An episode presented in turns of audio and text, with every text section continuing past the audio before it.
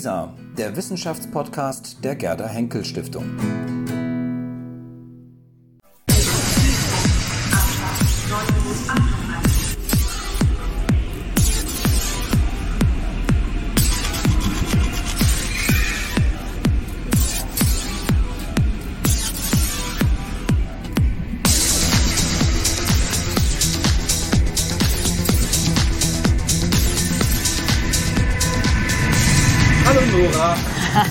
Okay. Oh, Oh, voll ja. Überraschung. Uh, hey, du hier? Ja, in Frankfurt, in deiner Heimatstadt. Naja, nicht ganz Heimat, aber zumindest Lebestadt. Wir fahren gerade raus. Lebestadt. Lebeschön. Ja, genau. Wunderbar. Ich habe eben noch mit Judith darüber gesprochen, dass ähm, wir es eigentlich Frankfurt schön finden, wir kommen ja aus Köln, Ja, ähm, dass ihr einen Kopfbahnhof habt. das, warum ist es schön? Ich finde die schöner. Ich, ähm, Ich finde die übersichtlicher. Übersichtlich und wie sieht das geordnet aus, alles. Ich weiß nicht, ich finde es äh, hat was. Wir fahren ja auch zum Kopfbahnhof, der lange keiner mehr sein soll. Stimmt. 2021. Wir haben noch zwei Jahre Zeit. Ja, mal sehen, ne, ob das wirklich so hinhaut. Oh, oh. Das heißt, wir fahren wohin? Nach Stuttgart. Nach Stuttgart. Und wir fahren gerade jetzt über den Main. Ja. Ist doch der Main in Frankfurt oder ist das der Rhein?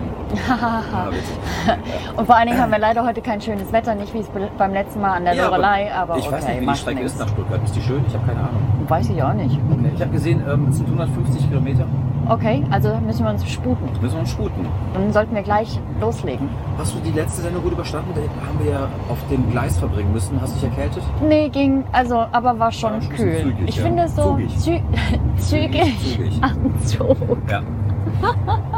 wir sind um Wortspiele nicht verlegen. Nein, nein, aber ich finde Abteile tatsächlich äh, schön, schöner und äh, man muss dazu sagen, sie werden weniger. Ne? Ja, das hat uns die Bahn gesagt. Wir suchen ja laufend nach äh, schönen Strecken, die wir fahren Ja. können.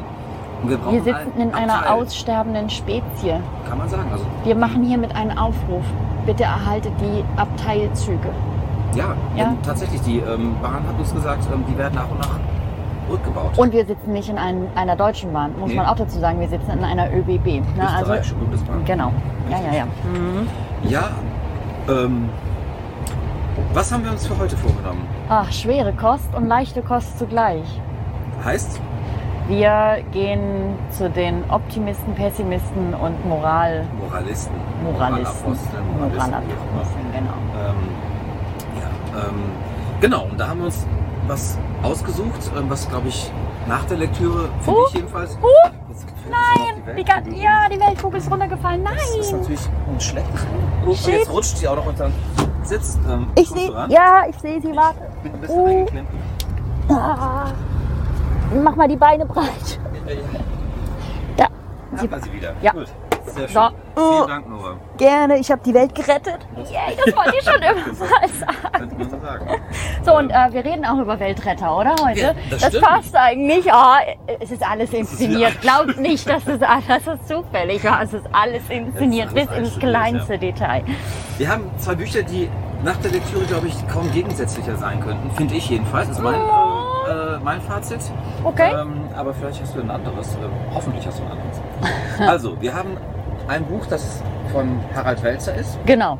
Kennst du Harald Welzer? Ich kenne Harald Welzer sogar äh, persönlich schon ein paar Mal getroffen Mhm. bei Konferenzen. Von daher, ähm, ja, Harald Welzer. Genau. Ich halte mal meins so. Sozialpsychologe ähm, Ja, und ist jetzt derzeit ähm, Direktor, Vorsitzender, Präsident, ich weiß Präsident. nicht, was ähm, genau. Der Stiftung Futur 2. Ich habe gesehen, du hast was mitgebracht.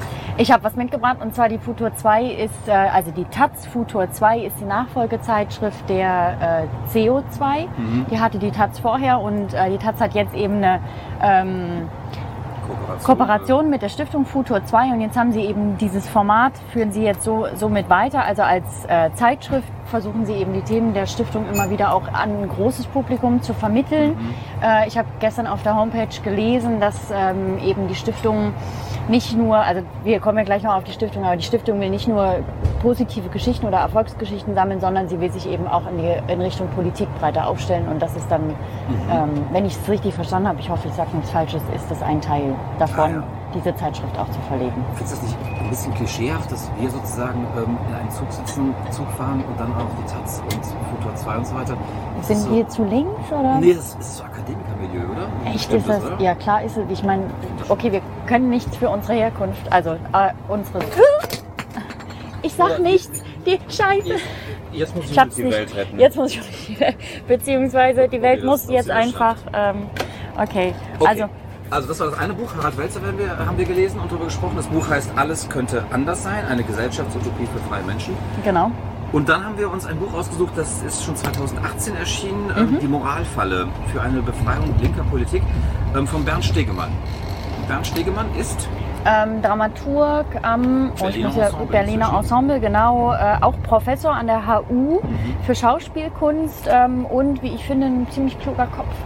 Aber vor allen Dingen muss man auch dazu sagen, nicht nur Dramaturg und äh, Professor, nein, er hat eben auch diese Sammlungsbewegung der Linken als Stratege die eigentlich schon mitbegleitet. wieder als begraben gilt. Als Ja, ist er ist schon wieder hingesetzt, Ja. nicht mehr aufgestanden. Gut, aber das haben wir ähm, gelesen und wir haben interessanterweise festgestellt, dass man die beiden Bücher sehr gut sozusagen miteinander bzw. eher gegeneinander lesen kann. Ja, Finde ich in der. Tat, in der Tat, in Aber Tat. sprechen wir gleich. Ja. Und dann unser kleines, äh, lockeres zum hinten raus, wie man in der Fernsehsprache sagt. Oh, Was haben wir da noch äh, dabei? Wir waren natürlich wieder im Kino ähm, und diesmal haben wir uns ganz im Mainstream ähm, hingegeben. ja und haben den Oscar-Gewinner ähm, gesehen, nämlich Green Book.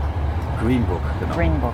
Green Book, ähm, vielleicht für alle, die, ähm, also auf den ersten Blick sagte mir das nichts. Ähm, Ja. Ein Film über Rassismus in den USA der In den- 60er Jahre. Genau, in der 60er Jahre und eben, ja, das passt, also passt gut zusammen. Kann ich Ja. gar nicht mehr Und das ergänzen. Interessante ist halt, finde ich auch wiederum, und da werden wir vielleicht sicherlich später auch noch zukommen, dass es doch sehr interessante Überschneidungen zu unseren beiden Büchern gibt. Auf jeden Fall, definitiv.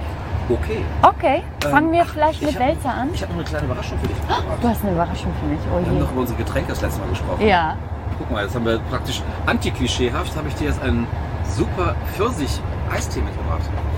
In der Plastikflasche, ne? Okay, und ich halte dann noch mal ganz kurz die Flasche hoch, die ich eigentlich dabei hatte.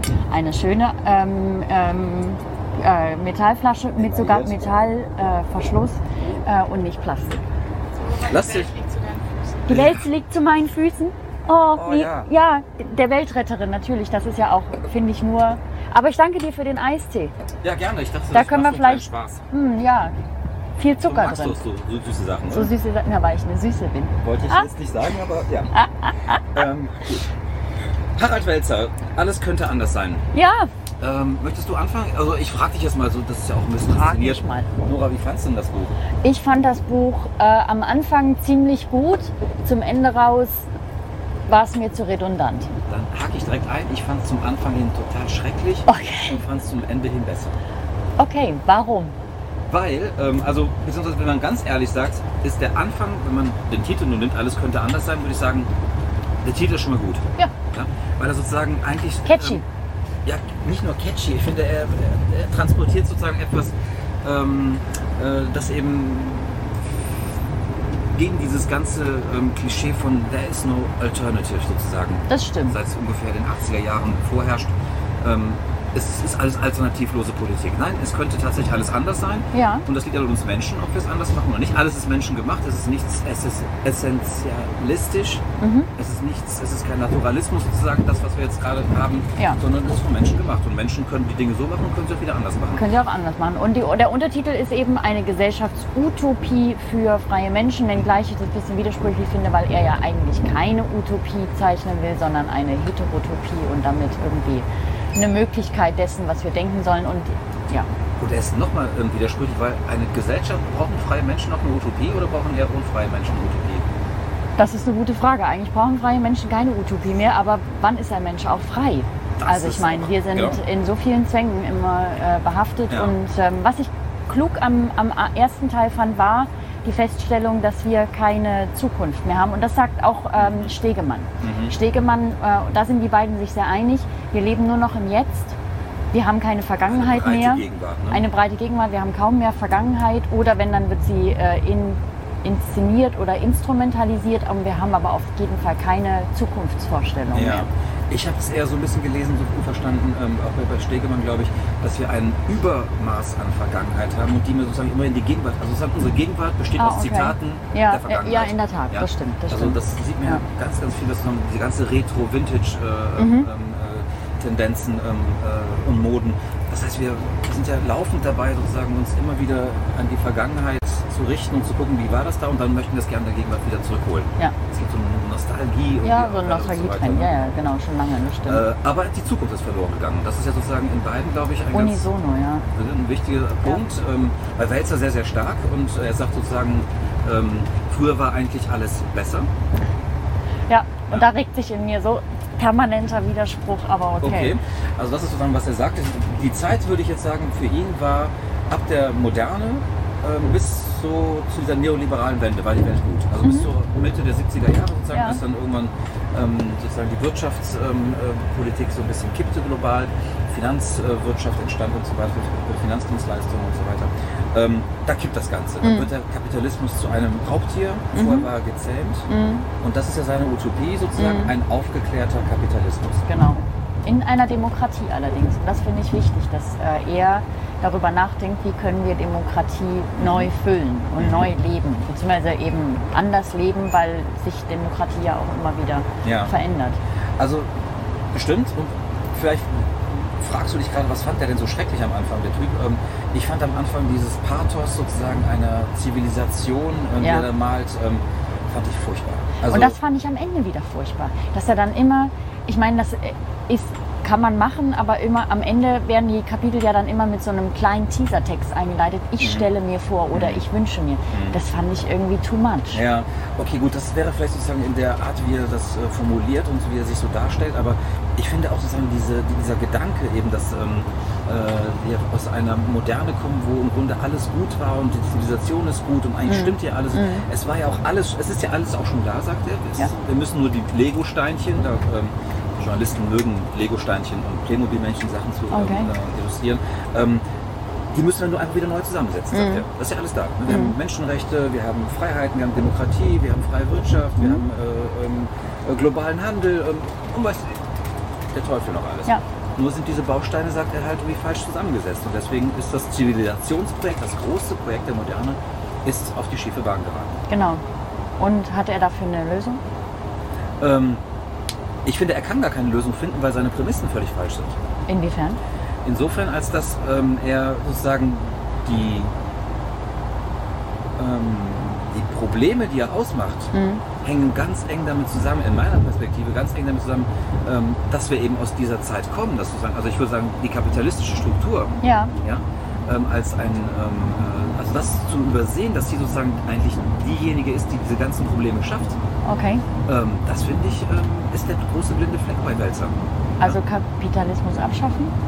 Naja, zumindest ähm, überlegen halt, ähm, oder zumindest so, offen zu sein, sich die Frage zu stellen, was läuft eigentlich tatsächlich falsch? Und das ist ja, was Stegemann macht und ihn auch hier kritisiert, ist ja, er sagte, ähm, die, der Westen hat diese Selbstreflexion, die Selbstkritik verloren.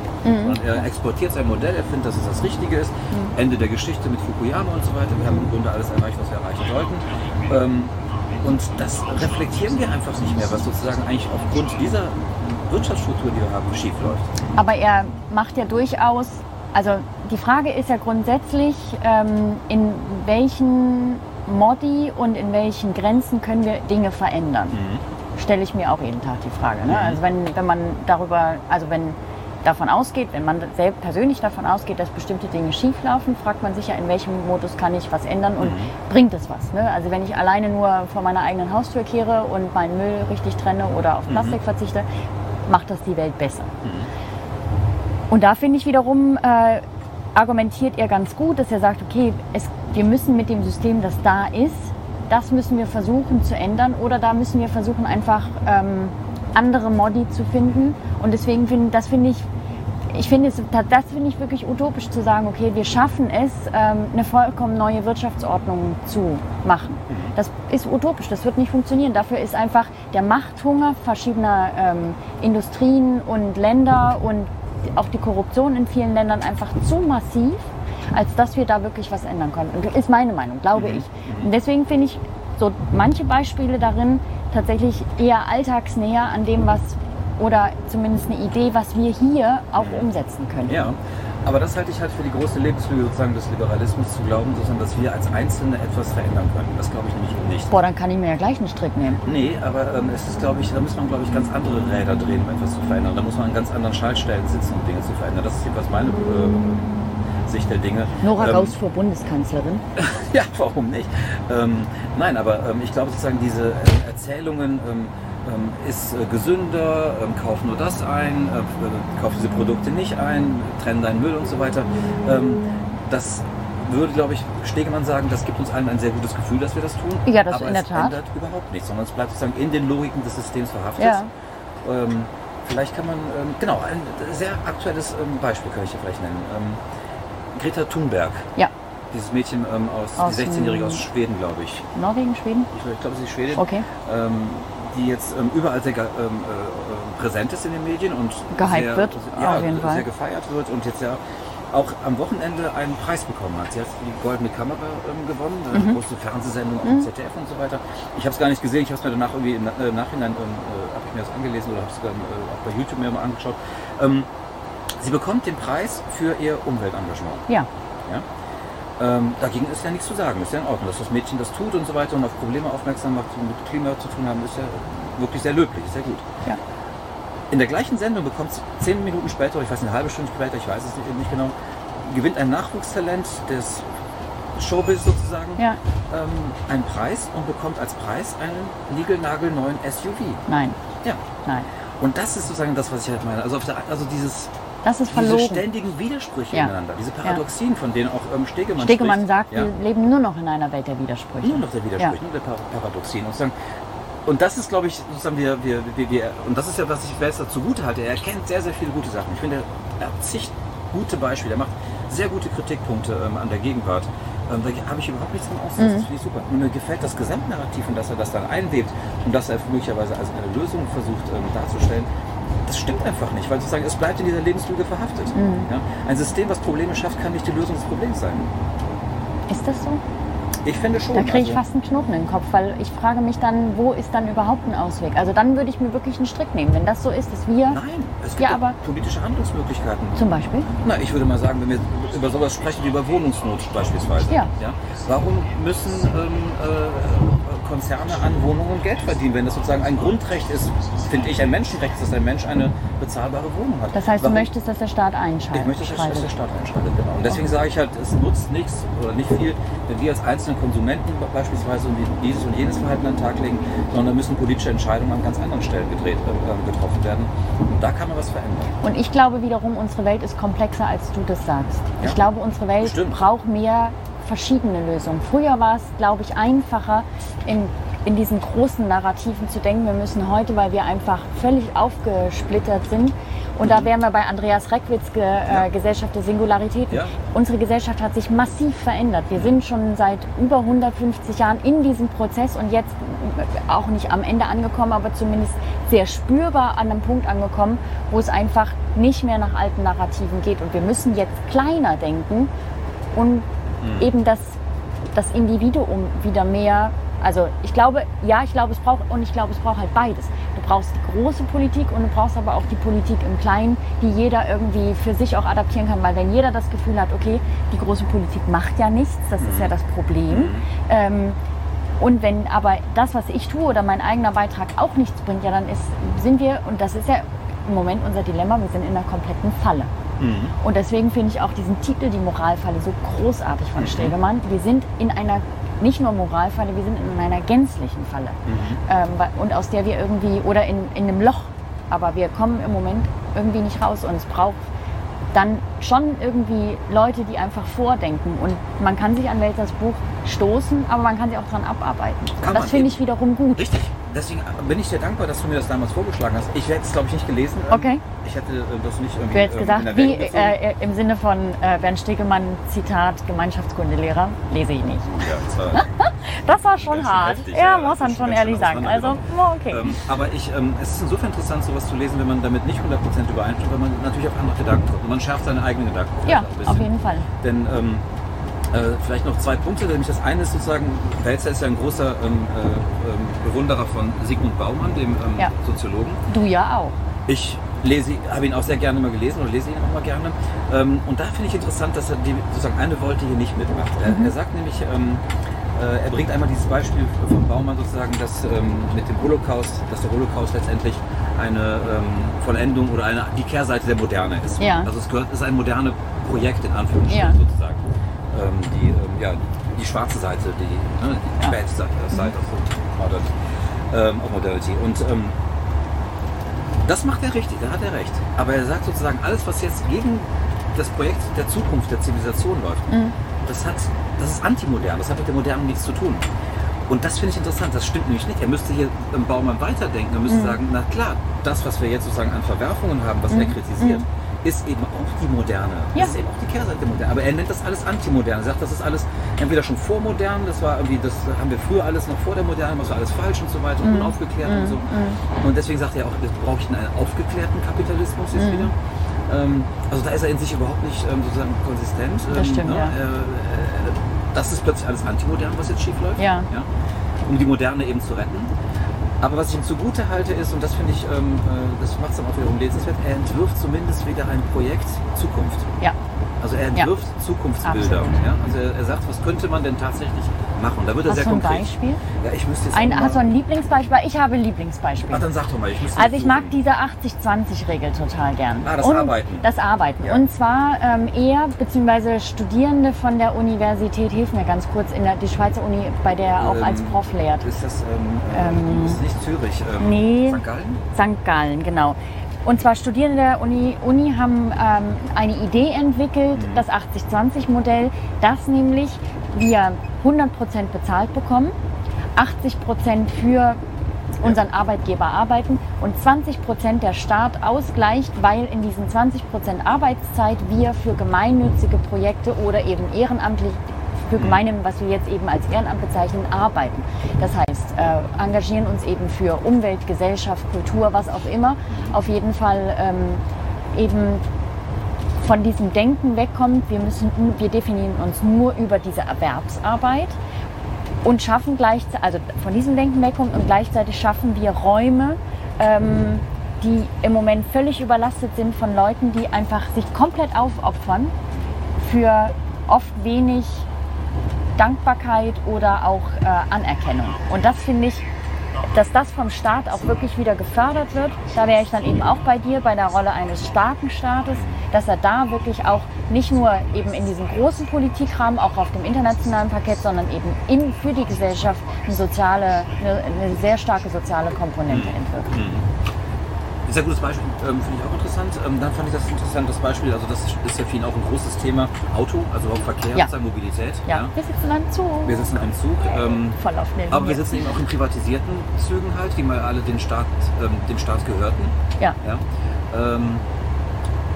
Ich würde sagen, mit eher negativen Entwicklungen. Ja? Also ich glaube, ein Zug, der zehn Minuten zu spät kommt, ist schon pünktlich und ähm, Aber die Frage wäre, war die äh, Deutsche Bundesbahn als Staatskonzern früher pünktlicher? Aber das wäre eine Sache, die, das wäre eine staatliche Aufgabe, finde ich. Der Staat sollte dafür sorgen, er sollte die Leute vernünftig bezahlen, er soll genug Zugauslastung Ja, schaffen, er soll ja. Züge, ähm, Zugstrecken schaffen und so weiter und so fort. Also das finde ich, ist ein äh, infrastrukturelle Dinge gehören dem Staat, die Ja. sind nicht privater Hand, ist meine Meinung. Ähm, Und dann weitergedacht, was er ja dann vorschlägt, der ÖPNV soll komplett kostenfrei sein. Also nicht Kostenfrei, die Bahn, Autos hier die. Bahn, aber die, Ja. äh, zumindest in den Städten. Genau. Ja. Warum müssen wir in einem äh, hochindustrialisierten Land mit solchen Infrastrukturen, wie wir sie auch gerade hier sehen, Mhm. warum müssen wir mit Geländewagen äh, durch die Gegend fahren? Völlig Erklärt sich mir Unnötig, überhaupt nicht. Ja? Also für mich ist auf der, in der Wüste äh, Safari, ja, kann ich verstehen, aber warum müssen wir in der Stadt brauchen wir eine Safari. raumgreifend ne? ähm, äh, Ressourcen äh, Ja. äh, Verschwenden. verschwendend und so weiter und so Platz. Ja, Platz, ja, warum brauchen wir das? Ja. Erdöl, was auch Also, immer. das ja. sind so, also er hat sehr, sehr konkrete Ideen, finde ich, und das äh, halte ich ihm wirklich zugute. Ja. Er entwirft zumindest Bilder einer Ja. Zukunft, was, man, was denn besser sein könnte. Mein Kritikpunkt allerdings daran, und das ist er ja immer, du wirst jetzt wieder sagen, oh, die braucht wieder so Ah, wieder Leitfaden. so Leitfaden, Oh. ja, weil seine Ideen sind alle wirklich stark, also Ideen auf einer sehr hohen Aggregatebene. Also schon eher eine. erklären, sowas verstehe ich. ich bin, äh, auf so einer. Physik habe ich, war ich immer sehr schlecht. Ah, okay, ist ich hatte, ich hatte Physik-Grundkurs und Chemie-Grundkurs. Also ich von hab's der. abgewählt. Ja, siehst du. Nee, und zwar, ähm, die Beispiele, die er bringt, sind schon auf, einer, auf so einem zwischenstaatlichen und staatlichen oder auf jeden Fall einem, institutionellen Niveau. Wir können, ich kann nicht zu meinem Arbeitgeber gehen und sagen, hey, ähm, wir machen jetzt diese 80-20-Regel, weil der sagt, äh, warum, ich zahle ja 100 Prozent, also arbeite bitte auch 100 Prozent, dass diese Sachen müssen fertig werden. Das kann ich selber nicht umsetzen. Mir fehlen in seinem Buch wirklich die äh, Ideen für meinen Alltag. Was kann ich als, und da wär, dann wärst du dann wieder ganz äh, auf deiner Argumentation, wir können selber nichts ändern und ich finde aber, wir können schon was ändern. Und ich habe gestern, muss ich jetzt äh, äh gestehen, erst auf die Webseite von der Stiftung Futur 2 geguckt, mhm. denn er, hat, hattest du am Anfang gesagt, er ist ja Präsident dieser Stiftung und die Stiftung will ähm, Erfolgs, also sammelt Erfolgsgeschichten. Das ist ihr erster Zweck gewesen. Und ähm, da, da, er geht, macht ja auch in dem Buch viel Werbung für die Stiftung, kommt ja sehr oft vor. Mhm. Und ich wollte mir tatsächlich diese Erfolgsgeschichten mal angucken, aber die äh, Webseite ist so high-end, oh, dass mein kleiner PC und meine Internetverbindung das nicht hingekriegt hat und äh, es ist dreimal abgestürzt. Das ist mir bei einer Website noch nie passiert. Das heißt, ich kann jetzt keine Erfolgsgeschichten erzählen. Deswegen habe ich dann heute noch schnell ähm, ja, Pass auf die Welt auf, habe ich heute noch schnell diese Zeitschrift gekauft, Futur 2, ja. und ähm, wo er im Prinzip auch genau solche Geschichten ja oft sammelt und auch zu einem ganz äh, erklecklichen Preis. Ich meine, 7,50 Euro für so ein Heftchen ist ähm, stolz. Ja? stolz. Mhm. Und alles wird gut, sagt er. Alles wird gut, ja, alles wird gut hier und alles könnte anders sein. Interessanterweise hier sagt, hier hat er schon den äh, ne, ähm, das Präsens, hier hat er noch den Kon hier redet er viel stimmt. im Konjunktiv. Ja, ähm, das finde ich ganz, ganz interessant. Im Übrigen auch die Sprache von Welzer, wie fandest du die? Das Buch so? Ja, das ist halt eben, es ist halt ein Buch, was sich, glaube ich, gut verkaufen soll. Ja. ja es, aber es spricht eben vielleicht auch alle anderen an. Also es muss nicht sozusagen ein akademisch nee, gebildeter Mensch sein, um das genau. verstehen zu können. Ähm, es hat eine sehr saloppe Sprache. Sehr, sehr salopp. Das also ich fand Das bringt nichts. Das bringt nichts, auch Scheiße oder was auch immer. Also es kommt, es ist schon eine, eine sehr alltagsnahe äh, ja, Sprache. Aber da wir beide Wälzer auch schon mal persönlich kennengelernt haben, ist es ja authentisch. Er ja, ist es ja total. So. Ja, ist wirklich so. Also er hat ähm, er hat einen, also er sieht sich in, einem, in einer Art Auftrag. Mhm. Das finde ich auch okay. Mhm. Und er ähm, ist da auch sehr vehement in seinen Argumenten. Also ich habe ihn mal beim, bei einer Konferenz gesehen und wir haben viel auch über Plastik und mhm. äh, eben so ein und er ist da auch ganz bei mir. Also dass tatsächlich wir alle einen Beitrag leisten ja. müssen. Jetzt sind wir gerade in Bensheim. Ist das oh, unser erster ehrlich? Halt. Nee, ähm, Darmstadt waren wir gerade schon. Ach, Hast du verpasst da? Du warst ja. so aufs Gespräch oder mich ja. fixiert. Ich weiß nicht. Hm? Ich nicht. Nein, ich glaube eher die, äh, die wichtigen Argumente, die wir aus der... Äh, kannst du mir, du bist ja ich regional hier, verbunden. Äh, will jemand rein? Sie können, also wenn, wenn wir Sie nicht stören, dass wir die ganze Zeit hier quatschen, äh, können Sie gerne nicht dazusetzen. Okay. Vorne sind auch im, Gang, im ersten Abteil ist auch der Schaffner. Vielleicht, dass Sie es nochmal klären. Okay, kommen wir zurück zu Wälzer. Ja, ähm, ähm, zu Wälzer, genau. Ähm, also, ja, du hast das zuvor, ja? Ja, nee, sag mal weiter. Ich, mir du ist hast noch das was, zu Foto 2 gesagt? Ja, ja genau. Und ähm, was ich ganz, ganz gut bei Wälzer auch noch fand und da ähm, so in Verlängerung, ich habe den Reckwitz auch gelesen, du hast ja Reckwitz sogar interviewt mhm. und hast den komplett gelesen. Ich habe mhm. mal rein den Anfang gelesen und finde Reckwitz, äh, die Gesellschaft der Singularitäten, wirklich wahnsinnig gut. Mhm. Als Buch, als Idee auch vor allen Dingen und auch als als Jetztzeitanalyse bringt mir das sehr viel. Es gab viele Aha-Momente. Mhm.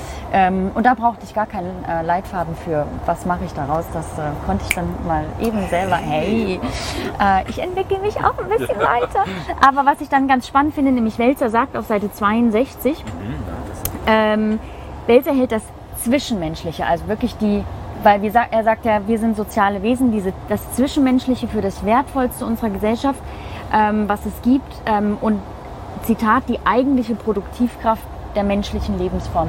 Darauf zielt er extrem ab und das finde ich wahnsinnig gut, dass er einfach in so einem sehr populär geschriebenen Buch, was auch, glaube ich, wirklich eine große Masse erreicht, einfach genau, ja, also im Sinne von Reckwitz argumentiert, wir müssen wieder mehr in diese, in diese Zwischenmenschlichkeit kommen und mhm. weg vom, vom Singular, von der Singularität, wenngleich das, glaube ich, ähm, echt Mhm. Also das ist nochmal eine eigene Diskussion. Ja, aber da habe ich mich gefragt, Nora, ähm, von welcher Welt spricht er eigentlich? Also ähm, ähm, ist die Welt, die er da beschreibt und die auch, auch die, die vorher so gut war, bevor sozusagen die Verwerfungen ja. kamen, ähm, welche Welt meint er eigentlich? Also meint er sozusagen unsere hier in den Breitengraden und ähm, ja. Längengraden, in denen wir hier leben, oder ja. meint er die Welt auch ähm, weiß nicht, in Uganda, ähm, äh, Kambodscha oder. Lässt er offen, was Peru würdest du sagen?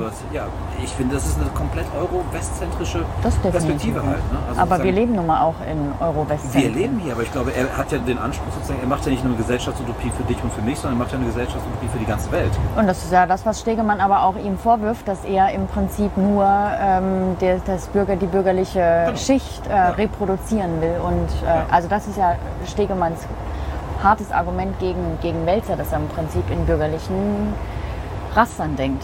Und ja, klar, also ich meine, wo ist, denn die, wo ist denn die bürgerliche Schicht? Die ist im Westen und äh, in Europa und Amerika und äh, das war's. Ja.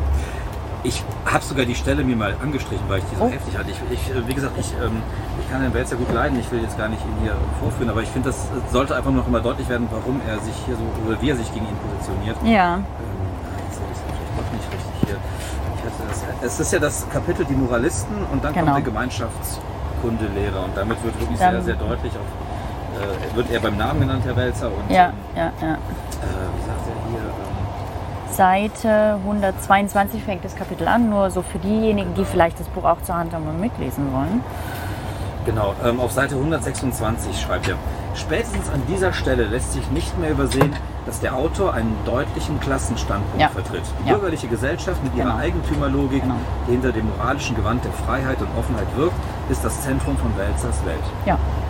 Genau. Und ähm, das finde ich eben auch, als ich das las und sagte, und er sozusagen das Bild entwirft einer ehemals guten Zivilisation, die auf dem richtigen Weg war und so weiter, Mhm. da habe ich mich halt gefragt, ob er da wirklich ernsthaft die ganze Welt mit meint und Regionen der Welt meint, die vielleicht gerade weil wir so leben, wie wir leben, Mhm. er erwähnt ja auch Leute wie Stefan Lessenich, den Soziologen. ja, Stefan Lessenich hat ja dieses Buch geschrieben, die Externalisierungsgesellschaft, Ja, in dem genau. man ganz grob zusammengefasst sagen kann, wir leben so gut, weil es die anderen weil die anderen schlecht, schlecht leben, weil es ihnen Hm, weil es ihnen schlecht geht. Ja, ja. Also sagen, das eine bedingt das andere. Und ähm, da frage ich mich, naja, von welcher Welt redet ihr eigentlich hier, der Wälzer? Ja? Ich denke, von der Welt, in der er halt gerade er aktiv lebt. Und das ist Berlin oder Potsdam oder wo er auch immer lebt. Ja, das ist die Welt. Und das Aber andererseits, ist der große blinde Fleck. Ja? ja, das ist richtig. Und du machst ja gerne die, die große weite Welt auf, während ich immer eben die kleine Welt Mhm. angucke und, ähm, und dann halt mir Ist denke, doch alles so raffiniert, dass du das jetzt gerade so gegen mich verwendest. ist ja eigentlich mein Spitzer gewesen. ach so, ist Ja. das ein Spitzer? Ja. Oh, wie cool. Ja. Ähm, Kann man das irgendwie vielleicht auch noch Ja, lassen? Das. ja, auf jeden Fall. Ähm, Ich ja, die große du machst die, Welt, ja. du machst die, ja, ich weiß schon. Du äh, äh, gerne mal so ein Handbuch haben. Nee, ich möchte einfach mein Leben leben. Und ich merke manchmal, ähm, ich bin halt nicht die anderen. Also, Ja. das merke ich. Ich bin nur ich. Weil du so, so, so ich bist. Ich bin, aber ich bin, ich bin bei mir, aber ich bin auch empathisch für die anderen. Das ist was anderes. Das finde ich. Von daher, Steht ähm, völlig außer Frage. Naja, aber das ist halt schon, ich, deswegen befinde ich mich manchmal in so einer Krux. Also ich meine, zu überlegen, was kann man, was kann ich als Einzelne tun und dann eben äh, auch an Grenzen stoßen. Vielleicht ist einfach der Widerspruch derart lebensimmanent wie nichts anderes. Ja, das ist er. Ja, und vielleicht müssen wir diese Widersprüche entweder aushalten oder wir bekämpfen sie halt und dann haben wir Politik. Aber, ähm, Und dann dürfen wir aber nicht in die Moralfalle geraten, weil das ist ja das, was Stegemann wiederum sagt. Wir befinden uns in einer mega Wie PC-Welt. du das immer machst. Ich finde diese Übergänge, das könnte kein Land besser, finde ich. Nein, das ist wirklich Ich hatte das eine das gute ist wirklich Show, ne? Und ähm, auf jeden Fall, äh, äh, äh, Stegemann sagt ja, wir befinden uns in einer mega Moralfalle, weil wir nur noch PC reden. Und das fand ich so erfrischend ehrlich. Ähm, dieses Entschuldigung, meine lieben Frauen, und ich weiß, ihr werdet mich auf Twitter mit Shitstorms überziehen. Ich mag einfach diese mega durchgegenderte Sprache nicht. Ich finde sie einfach kompliziert. Äh, ich finde das irgendwie manchmal anstrengend zu sagen, HistorikerInnen, also diesen, diese gekonnte Pause zu machen. Ja, es ist wichtig und ich bin eine Frau und ich finde das ganz, äh, ganz schlimm, dass es zu wenig Frauen in der Wissenschaft gibt und und und. Da bin ich völlig fein. Aber ich finde das in die Sprache zu übersetzen einfach zu anstrengend, es immer durchzuhalten. Also ich meine, manche schaffen das und das finde ich faszinierend, aber ist, ist, das, ist das das Rätsels Lösung, dass wir nur unsere Sprache anspitzen und sagen, da müssen wir exakter werden? Oder haben wir nicht eigentlich ein anderes Problem, über das wir eigentlich dadurch nicht äh, nachdenken wollen? Jetzt bringst du dich in eine schwierige Situation, weil ähm, das ist genau der Punkt. Man weiß nicht, wie man darauf eigentlich tatsächlich Ja. antworten soll. Und das ist sagt er das ja ist, auch. Was er sagt, genau. Und das sagt er ja auch. Indem wir nämlich moralisch äh, PC durchgendern, bleibt dem Gegenüber, der kann ja gar nicht anders reagieren, als zu sagen, ja, äh, stimmt, ja. Und wenn das nämlich nicht macht, dann ist er gleich Shitstorm. Also bitte, liebe Frauen, nehmt es mir nicht böse. Ich mache das ja auch und äh, finde das auch wichtig, aber wir müssen fragen, ich frage, frage mich manchmal, ist die Verhältnismäßigkeit da? Ja, ähm, das ist tatsächlich sein großes Thema. Also er, er Ja. stellt sozusagen ähm, zwei verschiedene Figuren in der gesellschaftlichen Debatte gegenüber, die Moralisten und die Realisten, wie, Genau. es, wie er es nennt. Ähm, und seine durchgehende These ist, glaube ich, sozusagen, dass wir ähm, einen Diskurs inzwischen haben und eine Diskursgepflogenheit, ähm, in der ähm, die Moral sozusagen alle rationalen Argumente eigentlich immer Ja. übertrumpfen kann. Ja.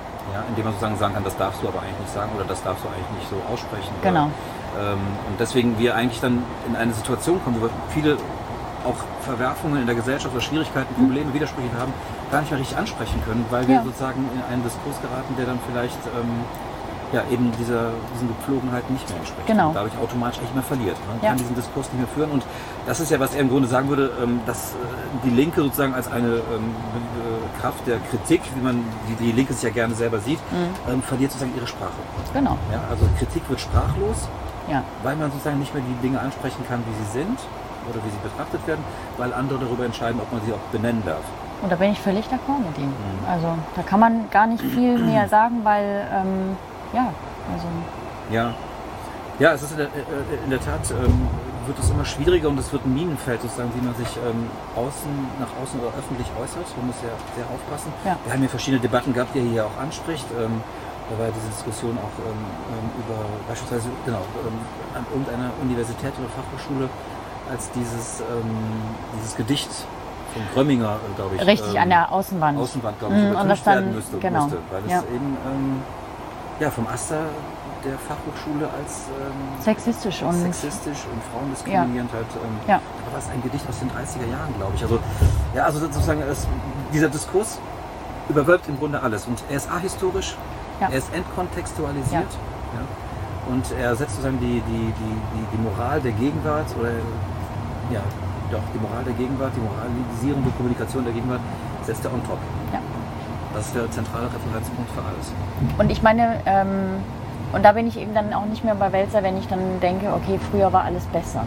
Das stimmt einfach nicht. Also ich meine, wenn du dir überlegst, dass ähm, wir waren, also alleine wenn du die, die Frauengeschichte ähm, anschaust, ne, also wir haben, die Wahlen wurden eingeführt für Frauen, ähm, dass Frauen überhaupt darüber entscheiden dürfen, ob sie arbeiten oder nicht arbeiten nach, nach Eheschließung. Richtig. Also dass ich meine, dass der Mann nicht mehr 1977, glaube ich, haben wir zuerst mit äh, Judith Hoff, glaube ich, recherchiert.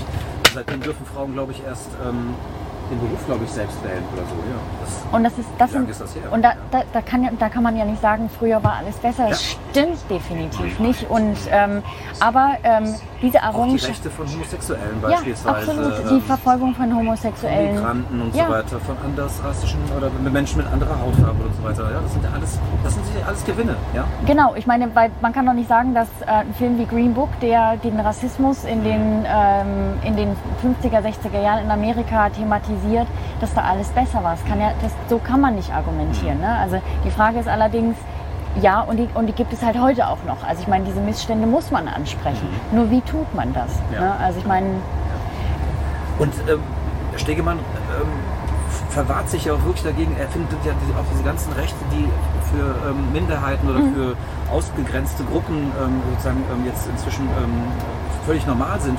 Das begrüßt er ja auch alles. Ist ja alles Mhm.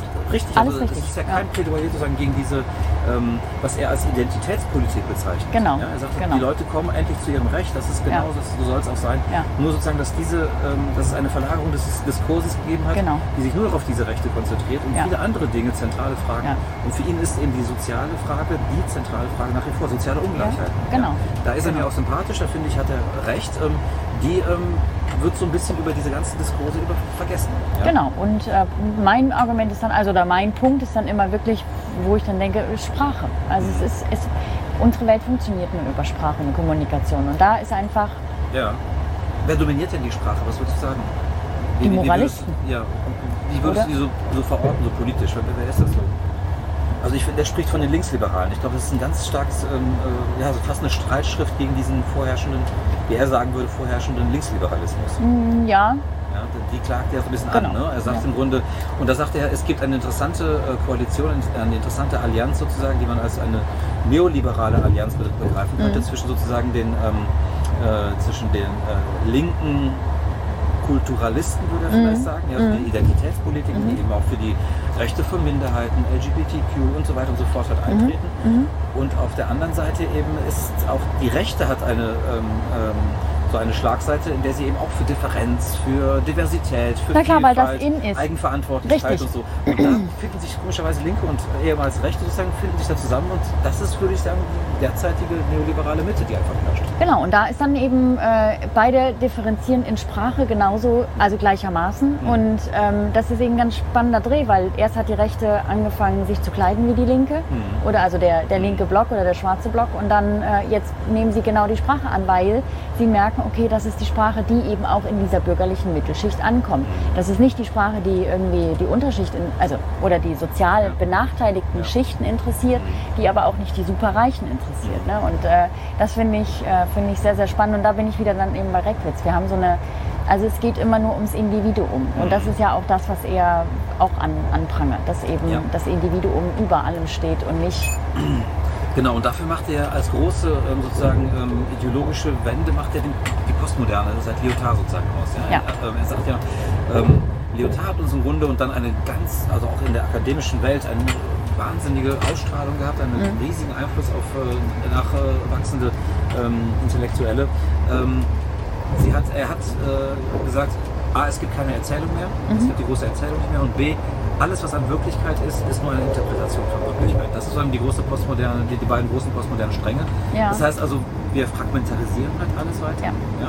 Und ähm, es gibt so viele Wirklichkeiten, wie es im Grunde Individuen gibt. Ja, jeder hat seine Genau. eigene. Deswegen ist es eben, und das kritisiert der Stegemann, deswegen ist es so schwer, überhaupt noch eine Politik zu formulieren. Genau. Weil wo bleibt das Gemeinschaftliche noch? Ja. Also was findet man da noch, was irgendwie alles noch in irgendeiner Form noch mal zu Solidarität zusammenbringen kann? Ja, wenn alles fragmentiert Mhm. Wenngleich ist, es ja große Solidaritäten gibt. Ich meine, für die Thunberg, äh, mit. Aufruf der Thunberg sind ganz viele Jugendliche auf die Straße gegangen, Tausende, auch in Frankfurt, äh, jeden Freitag, um für Klima, bessere Klimapolitik zu demonstrieren.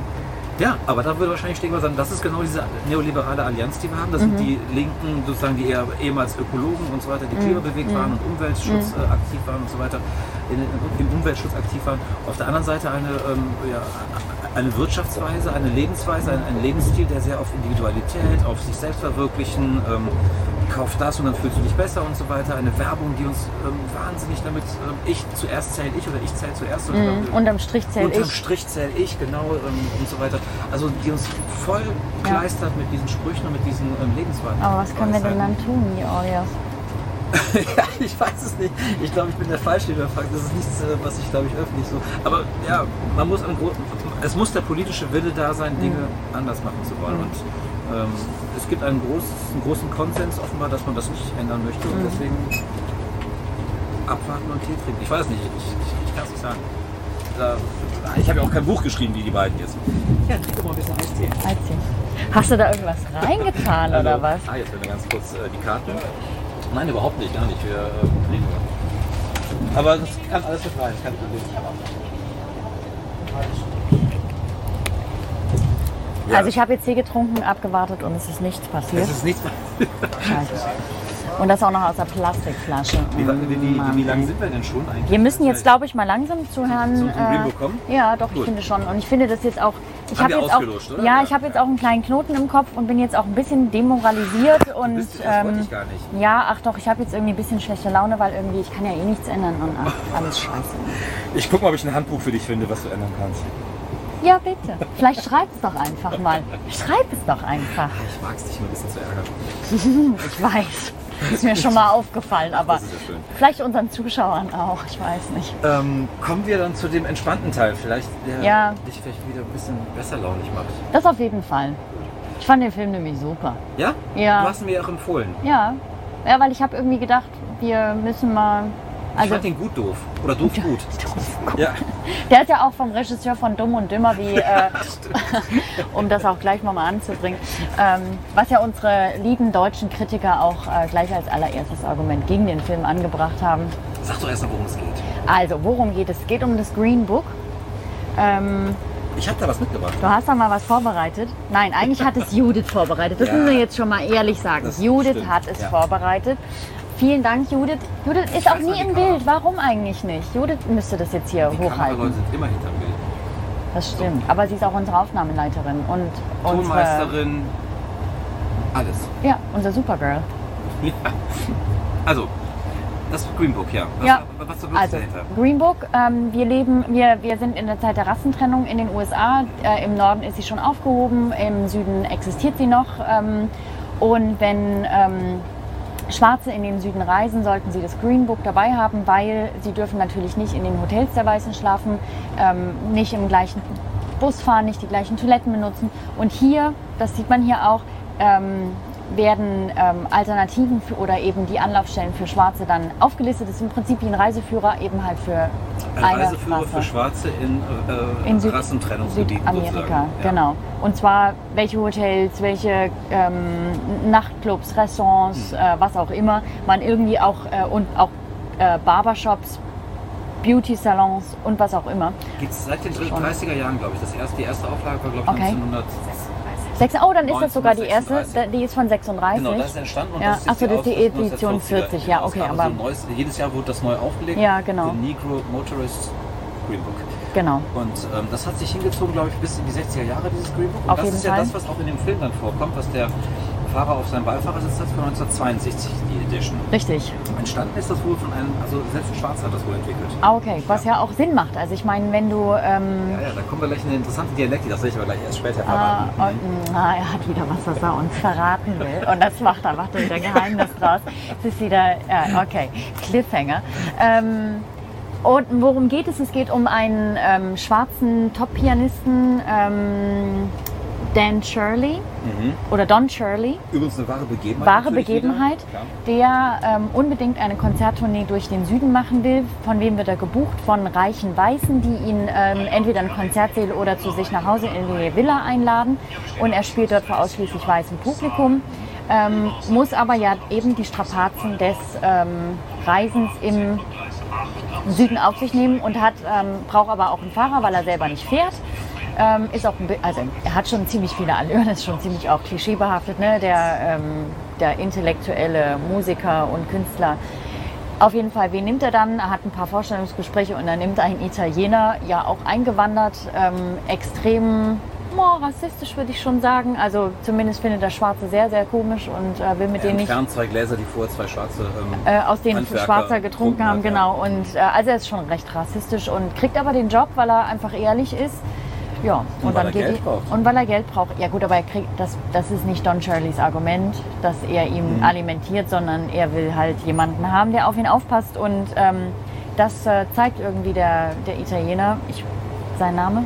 Also es ist Vico Mortensen, der ihn spielt, also wirklich sehr Valle- großartig Tony besetzt. Vallelongo oder so? Tony Vallelonga. Vallelonga. Vallelonga. Und auch der Name ist ja, ähm, genau. Ja, darum geht's. Und dann fahren sie durch den Süden und machen diese Reise. Und, Und äh, werden dabei tolle Freunde am Ende. ja, ziemlich beste Freunde. Ja, genau. Ja, äh, das hast du sehr schön nacherzählt, genau so ist es. Und ähm, Danke. äh, ja, dann wurde der Film ja. Nee, aber fragen wir erstmal, hat dir, dir, hat er gefallen? Mir hat er gefallen. Warum? Es ist ein Hollywood-Film. Also das ist halt, Voll. äh, ja, das ist auch, ähm, das tut mir leid, das ist halt immer so mein, mein Standardargument. Ich erwarte von äh, Unterhaltungsfilmen etwas, aber nicht alles. ne? Das ist irgendwie, Aber das ist doch kein reiner Unterhaltungsfilm. Der will doch äh, eine Message äh, transportieren. er will aber in der Unterhaltung eine Message äh, transportieren und er ist vor allen Dingen produziert, nicht äh, weil er irgendwie, ähm, also er, er ist produziert, um zu unterhalten und Geld einzuspielen. Richtig, genau. Ja. Und äh, klar hat er eine Message, weil ich habe das nachgelesen und zwar das Originaldrehbuch, für den er auch einen Oscar bekommen hat. Da hat Nick, Heidelberg. hey, Das sieht gar nicht nach Heidelberg aus. nee, gar nicht, ist auch alles voll anders, als ich das kenne.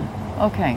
Nee, und zwar Nick Vallelonga, der Sohn von Tony Vallelonga, hat an dem Drehbuch mitgeschrieben.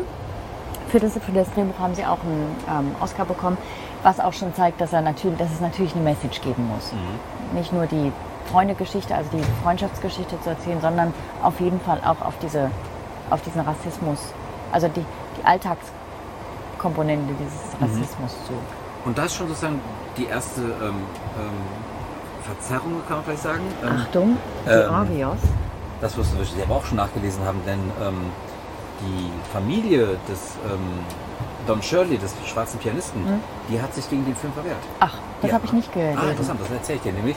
Ähm, tatsächlich ist, ähm, ich habe das im letzten, Mansplaining nennt man das, glaube ich, jetzt, ne? das genieße ich. Ähm, ähm, die Geschichte ist so entstanden, dass der Sohn des Fahrers diese Geschichte von seinem Vater gehört hat. Genau. So, und der hat sie jetzt im Drehbuch ähm, erzählt und so weiter. Und das ist die Geschichte, wie sie erzählt wird. Ja. Aber als dann der Film rauskam, hat sozusagen der Bruder des ähm, Don Shirley, des, Ja. des schwarzen Pianisten, der in dem Film auch einmal ganz kurz äh, zwei, dreimal thematisiert wird, Mhm. hat ja keinen Kontakt zu dem und so weiter und will auch keinen Kontakt haben oder irgendwie so. Ähm, die haben gesagt, das ist eine absolute Farce, dieser Film. Das hat mit der Realität nichts zu tun. Nein, Da war keine Freundschaft, das war ein reines Angestelltenverhältnis. Okay. Und dann hat tatsächlich ähm, der Schauspieler, der Don Shirley gespielt hat, Mhm. hat sich dann bei der Familie entschuldigt. Und zwar Ma Mahershala Ali. Ja. Mahershala Ali. Genau. Der hat, Hat danach, den ja, Oscar für den besten Nebendarsteller bekommen. Mhm. Nur Okay.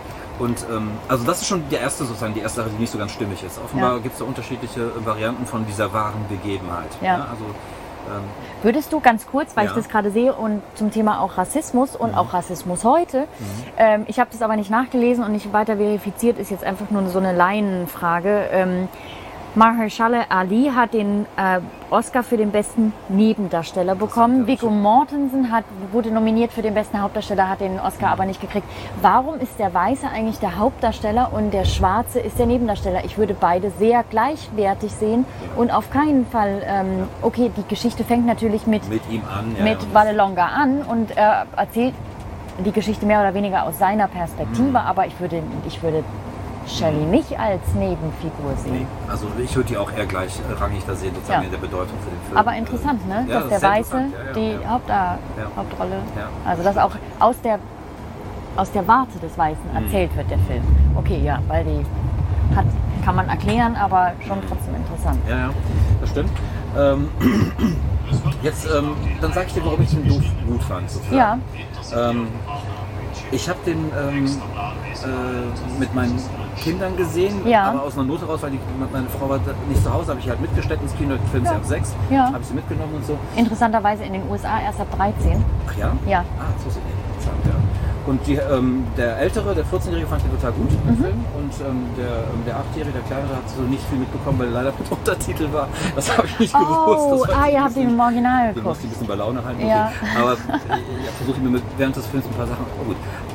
Das hat gleich noch eine wichtige Komponente, warum ich das erwähne. Ja. Die kommt gleich noch zu. Aber ähm, deswegen habe ich gesagt, der Junge fand den Film super. Ich finde, wenn man junge Leute mit diesem Rassismusproblem sozusagen ähm, in Verbindung oder zumindest äh, konfrontiert, bin ich erstmal froh, dass er überhaupt weiß, dass es dieses Problem überhaupt gibt. Ja. Und da wollte ich ihm auch nichts irgendwie dann nehmen von diesem Film, wie er ihn fand. Genau. Ähm, ich finde, dass dieser Film komplett klischeebehaftet ist von vorne bis Absolut, bin ich ganz ja. bei dir. Ähm, diese rührselige, schöne Geschichte am Ende, das wird eine tolle Freundschaft und so weiter. Ja. Ähm, gut, okay, das gehen wir mal alles weg. Was ich aber an dem Film am Ende gut finde und was aber leider überhaupt nirgends so gesehen wird, vielleicht bin ich wieder auch, vielleicht spinne ich auch wieder, wie damals dieser komischen Brexit-Geschichte bei Maria Stewart. Aber ähm, Über die ich noch mal lange nachgedacht. ähm, es gibt, ähm, und ein Kritiker in der SZ, der hat das zumindest angesprochen, aber er, er führt es überhaupt nicht aus. Es ist nicht ein Film nur über die Klasse, äh, über, die Rasse, es ist ein Film auch über Klassen. Mhm. Und das äh, finde ich eigentlich fast viel, viel symptomatischer in dem Film, sozusagen Mhm. der, der, der ähm, aus äh, sehr einfachen äh, Bronx-Verhältnissen kommenden Weiß, äh, kommende Weiße wird kontrastiert mit einem Schwarzen zwar in dem Fall, aber der komplett aus diesem Upper-Class-Milieu kommt.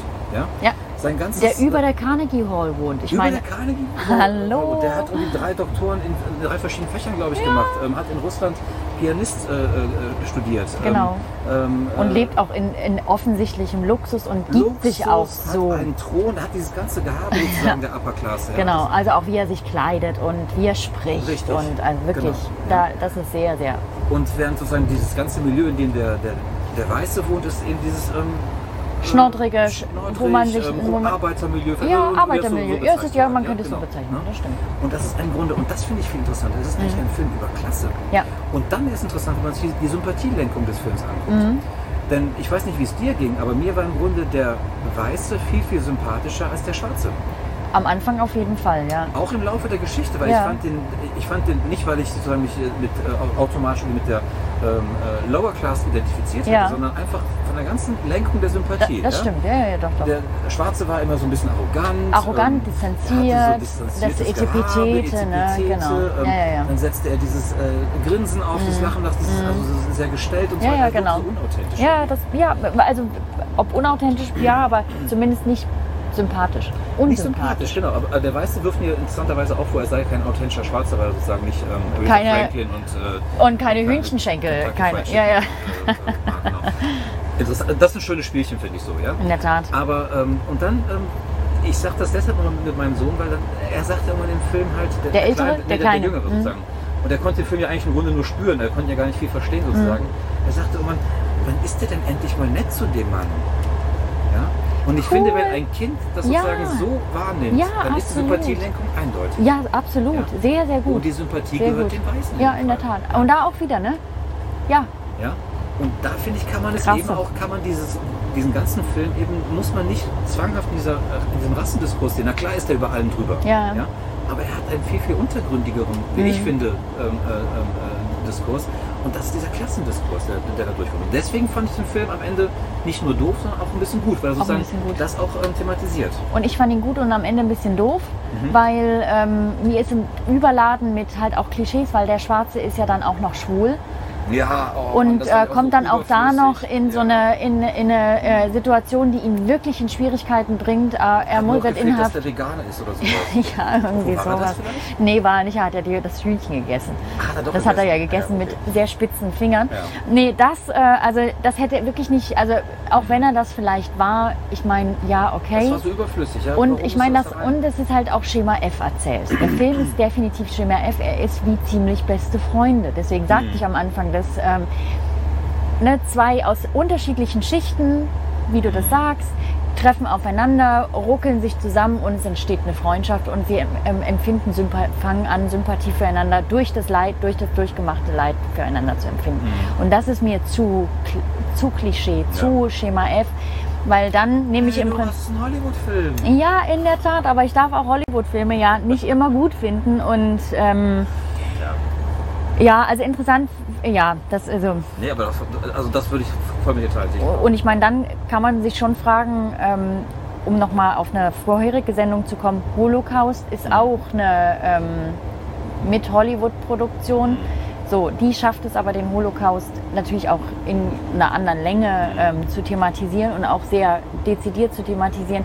Hier ist das Thema Rassismus ähm, immer in dieses, aber auch immer in Mäntelchen gekleidet. Ja, ne? Und man wird, man, man wird nicht mit der absoluten Härte und wie denn war auch wahrscheinlich auch die Familie sagt, mit der absoluten Realität konfrontiert. Ich erlebe nicht am Leib, was es bedeutet für einen Schwarzen in einer Abstiege, ähm, na, also da unterzukommen und eben diesen, also es gibt eine Szene, da äh, spielt er in dieser Villa, will auf die Toilette gehen und wird auf, äh, auf ein Plumpsklo im Hof oder in der, im Hinterhof verwiesen. Und er sagt, nee, das mache ich nicht. Äh, ich fahre jetzt in mein Hotel, eine halbe Stunde hin, eine halbe Stunde zurück und dann spiele ich gerne weiter, aber ich muss jetzt aufs Klo. Und wenn ich dahin nicht darf, dann ist nicht. Ja, aber das, das ist dann so schnell vorbei ne? und es wird dann nicht, also da fehlt mir in der Bildsprache, das ist dann zu oberflächlich. ja. Und es wird, ich finde auch, das stimme ich hier vollkommen zu, ähm, es wird mir auch nicht klar, warum sozusagen der Villalonga oder wie der heißt, ähm, der Vallelonga. der, äh, Vallelonga, warum der plötzlich ihm gegenüber so freundlich wird. Genau. Also, also das Man- so schnell, den- ist den ist ein Turn, ja. Hardcore-Rassist eigentlich Ja, ja, anscheinend. genau. Und innerhalb von ähm, drei Kilometern ist er schon praktisch fast äh, sein bester Freund ja, geworden. genau. Also, äh, oder Ja, ja. den mag ihn und klatscht dann Ja. toll und so weiter. Es wird so ein bisschen damit ähm, zusammengebracht, er findet die Musik toll und deswegen die Musik begeistert ihn und so. Aber, Ja, ja. ne? Also das, ist, das sind also Sachen, klar, da spielt er mit und ich glaube in den USA ist es wahrscheinlich ein Minenfeld sozusagen so einen Film halt zu produzieren und zu Definitiv, machen. Ja, weil glaube ich, da ja. sind so viele Ja. Kränkungen, Ja. würde Stegemann sagen, Ja. die da irgendwie ähm, äh, zustande kommen können, dass man äh, da wahrscheinlich immer Probleme hat. Und das sieht man ja auch dann am Ende in ein, zwei Kritiken, die man gele ich jetzt gelesen hatte noch zum, über den Film. Unter anderem war, glaube ich, eine in der Zeit. Genau, das hatte ich nämlich, ähm, wo ist mein Handy? Das habe ich nämlich kopiert, äh, habe ich abfotografiert. Das Aha. fand ich auch so symptomatisch ähm, für das, was Stegemann eben sagt, um das wieder da zusammenzuführen. Ähm, jetzt muss ich kurz noch mal reingucken. Das lese ich immer eben vor. Ähm, hier. Genau. Äh, weiht Shirley auf dem Trip in das Know-how über seine Leute und seine Blackness ein, also der Tony, ne? der macht das, Genau. was natürlich absurd und furchtbar hämisch ist. Er kauft ihm frittiert, frittiertes Hähnchen und spielt ihm schwarze Interpreten im Radio vor. Genau, Kurz die er nicht kennt, ja. Genau. Er holt ihn zurück zu seinen Wurzeln, weil ein schwarzer Pianist sonst wäre ja nicht Pianist geworden, diese irgendwann verloren haben muss, also diese Wurzeln. Und Genau. dann schreibt die Journalistin in Klammern, Ja. ähm, weil es bei solchen Themen leicht zu Missverständnissen kommen kann. Der vorangegangene Satz ist natürlich ironisch gemeint.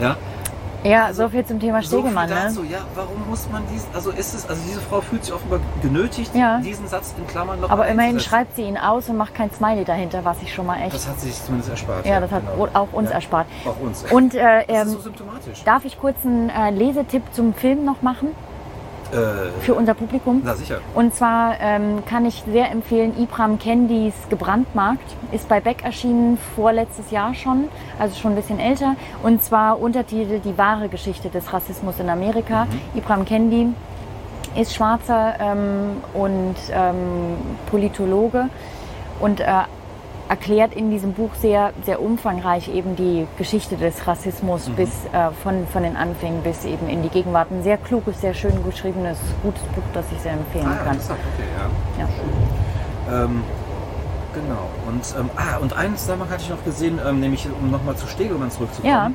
Ähm, Stegemann hat ja an einer Stelle ähm, oder in einem Kapitel macht er diesen Radical Chic, den Ja. Tom Wolf sozusagen in seinem Buch so Ja, schön beschrieben genau, hat, genau. macht hier fest. Und ich finde genau diese ähm, Radical Chic ähm, Klasse, Ja. die sehen wir auch in dem Film. Das Ja. ist im Grunde, das sind eigentlich die ganzen ähm, Upper Class High Society Leute in den Südstaaten Genau. die sich einen Schwarzen Ja. sozusagen ins, als Ja. Pianisten rein, Ja, so, richtig. Mhm. wenn man so möchte, vielleicht eine, früher so eine Völkerschau, oh, da spielt ein Schwarzer, spielt toll Piano. Ja. Und den auch feiern. Ja. Ja, also er wird ja nicht irgendwie da so. ähm, Und das ist der große die Widerspruch, ne? Ja, das ist ja, genau. Widerspruch, Ja. ne? Und das sagt er, irgendwo sagt das nämlich hier Stegemann, warte mal. Ähm, ein ästhetisches Distinktionsmerkmal, mit dem man sich von dem gewöhnlichen Geschmack der einfachen Leute absetzen kann. Richtig. Ja? Exotisch, romantisch und weit weg. Austauschbare Gimmicks für die Party. Genau. Ja? Ähm, und das ist, glaube ich, auch so ein typisches Signum sozusagen ähm, von liberalen ähm, Gesellschaften, finde ich, diese High Society. Kleidet sich gerne mit diesen Outsidern, Mhm. aber sie belässt sie in den, also es ändert nicht den Verhältnis, dass die Outsider bleiben. Ja, ja, genau. Sie haben da. ja auch, ne? Ja, ist richtig. raus, der darf nicht mitessen. Nee, da- und darf nicht aufs Klo gehen so, und, und, und. Ne? Genau. Genau. Das, ist, das sind so diese Widersprüche, Lebenszüge, würde ich immer Und da finde ich es aber nochmal, um mit Reckwitz nochmal auf Reckwitz zu kommen, äh, dass Reckwitz argumentiert ja eben nicht nur in diesem ähm, wirtschaftlichen, kapitalistischen oder liberalen Rahmen, sondern er argumentiert in einem Kulturrahmen und in einer Kultur der Singular, also dass wir uns kulturell auch immer mehr äh, singularisieren bzw. individualisieren. Und äh, das ist das, dein Argument eben, um das aufzugreifen. Ne? Sie wollen eben ein Alleinstellungsmerkmal haben als Upper Class in den Südstaaten und holen sich einen Schwarzen. Ja, genau. Wie ein kleines Äffchen. Da habe ich auch letztens ein tolles Buch gelesen, kann ich auch nochmal einen kleinen Lesetipp. Ähm, Siegerkunst von, oh, jetzt habe ich den Namen vergessen. Ähm, ah, muss ich nochmal nachgucken. Aber er sagt, äh, also das ist ein Buch sozusagen darüber, wie, ähm, wie mit Kunst gehandelt wird und warum es sozusagen Ja. die Leute, die wahnsinnig viel Geld haben, Ja. warum die sich mit, ähm, mit, mit also sozusagen Kunst anschaffen, Mhm. die vielleicht auf den ersten Blick denkt man, hat mein Sohn in der dritten Stufe gemacht, äh, Ja. Kindergarten ge gezeichnet. Aber weil es Geld kostet, weil es 45 Millionen Euro kostet, Muss es ist es dann. Kunst und dann kauft man es sozusagen. genau. Man zeigt damit, schaut mal, ob gegen den Geschmack der, der, der, der Allgemeinheit gebe ich dafür 45 Millionen aus. Damit ist es Kunst. Ja, und damit bin ich toll. Damit bin ich, dann- genau, bin ich ein singuläres äh, Objekt, äh, Genau, Subjekt. Subjekt sozusagen. Genau, genau. Ja, Ja, also von daher, man kann in den Film gehen. Ich finde äh, den Ich finde durchaus auch, unterhaltenswert, auch wir- wirklich wahnsinnig gut gespielt, das Mhm. schon. Also auch wenn die sehr klischeebehaftet sind. Ich finde die Schauspieler beide sehr, Ich sehr kannte die gut. gar nicht. Du kanntest Viggo Mortensen nicht? Nee, ist der bekannt?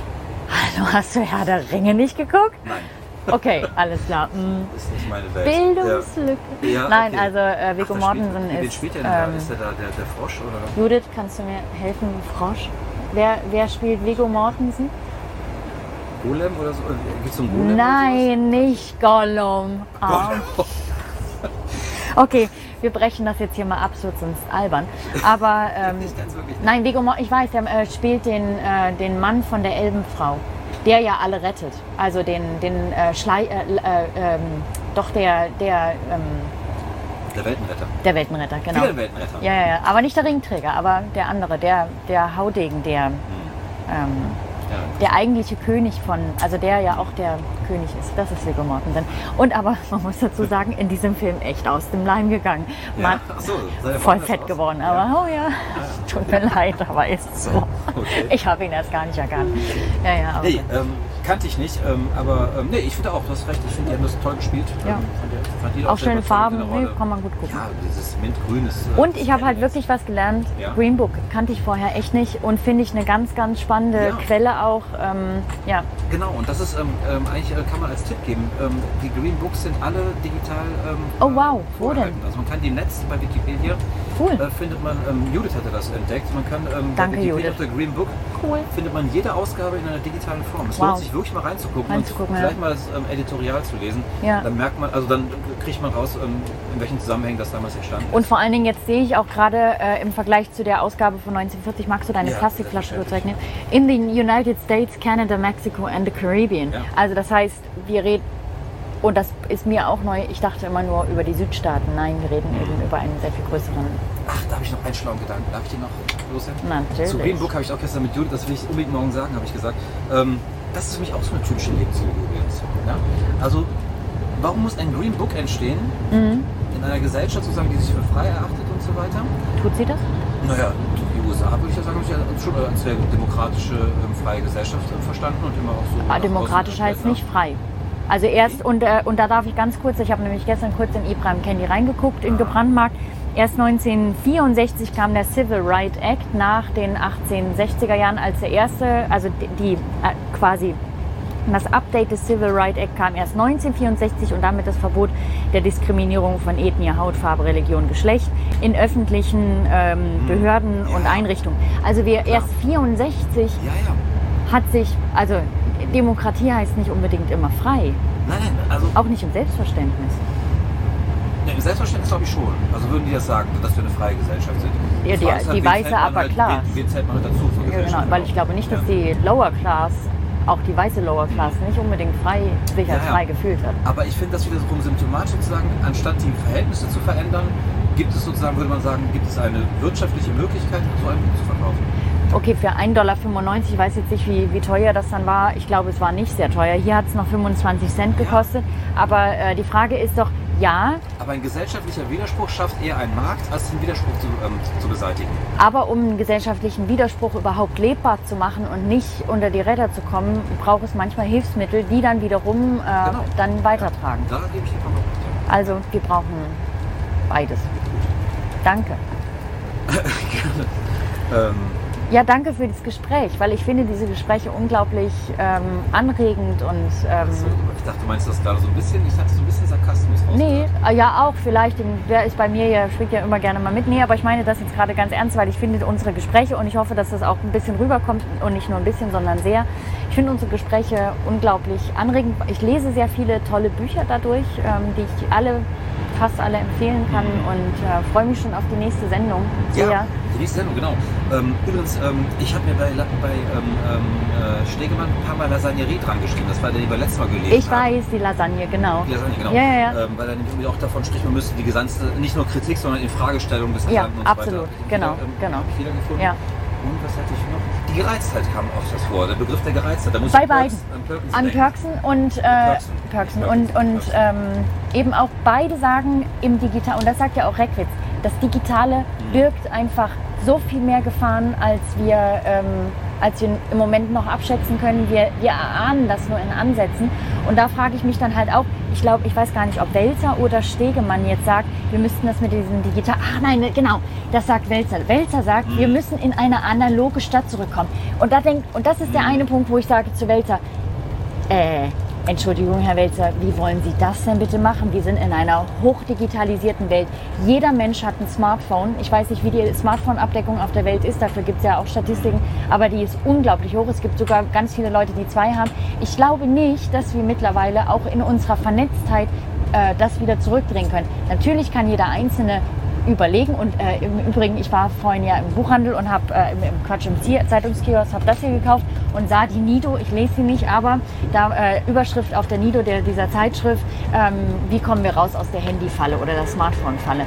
Ja, okay, es gibt darüber einen Diskurs, aber es ist, es ist, das ist wirklich utopisch zu sagen, wir können in zwischen eine Ja, analoge Welt okay, ich finde aber, es gibt einen Unterschied zwischen Utopie und Weltfremdheit. Ich weiß, es ist eher eine Weltfremdheit. Weltfremdheit, ja, in der Tat vielleicht. Okay. Ja, ähm, du hast gesagt, weitere Bücher lesen. Ähm, das äh, regt mich auch dazu an und ähm, wir haben äh, vielleicht für die nächste Sendung auch schon ein paar, die ich dir gerne mal vorschlagen wollte. Unbedingt. Ja, weil ähm, meistens bestimmst du ja hier den Ton. Ähm, Ach so, das wusste ich gar nicht. Ähm. Deswegen muss ich auch immer belehrt werden, um wieder das Gleichgewicht herzustellen. ja. Äh, ich habe eine ganz tolle Reihe für mich entdeckt. Aha, Und zwar ist es aus einem kleinen Verlag in Berlin. Die haben eine Reihe aufgelegt, die heißt, die heißt Naturkunden. oh, Ähm, und da hast du mich mal irgendwann drauf gebracht. Du hast irgendwann mir mal gesagt, ähm, dass du findest, dass sozusagen dieser Naturdiskurs in der heutigen Zeit so eine große Rolle spielt. Du würdest das so fühlen oder empfinden oder, oder ja, so ein. Rollback und auch wenn man die Verlagsprogramme durchguckt, Ja. ist da durchaus Genau, und da kam ich dann irgendwie das drauf und ja. dann sah ich da diese kleine Reihe Naturkunden. okay. Und die machen einzelne, also das sind wirklich so kleine, wirklich sehr, sehr schön gemachte Bücher Ja. über einzelne Tiere und Pflanzen. Oh ja, lass uns das machen. Also ich habe das ist gelesen, wunderbar. Äh, Fliegen habe ich gelesen von Peter Geimer. Du hast die schon gelesen. Die habe ich schon gelesen, genau. ja, toll. Und was, jetzt bin ich im Hintertreffen und Nein, äh, deswegen würde ich noch ein paar vorstellen. Soll man nicht irgendwie das ein bisschen aufteilen, dass wir hey, das ist eine gute Idee. vornehmen Ja, und unbedingt. dann können wir darüber reden und so weiter. Ja, cool. Machen wir. Und vielleicht könnten wir noch, was ich letztens im Portal bei Lisa ähm, ganz interessant fand, war, äh, wir hatten so ein paar, Eigenwerbung. Ja, ein bisschen. Wir hatten ein paar Interviews zum Thema Essen. Spannend. Und ich finde, Essen ist auch so ein Thema, was so Was sich auch gut verbindet. Natur, Natur Essen ist es ja und so. ähm, Vielleicht können wir da auch die Natürlichkeit des Essens. Ja, Natürlichkeit des Essens und so weiter. Genau, Also, verbindet sich sehr gut. Der Stellenwert, den Essen heutzutage Ja. uns auch in einer digitalisierten Welt, in einer. Absolut. das eine große Rolle. Und auch was mit viel mit Moral zu tun hat. Auch mit Moral. Ne? Also ich Ja. meine, das würde dann so ein bisschen den Bogen weiterschlagen. mein Vorschlag fürs nächste Mal. Machen wir. Ja. Gebongt. Wollen wir mal im. Tunnel enden? Wir wollen im Tunnel enden. Alles klar. Und aber wir sehen schon wieder Licht am Ende.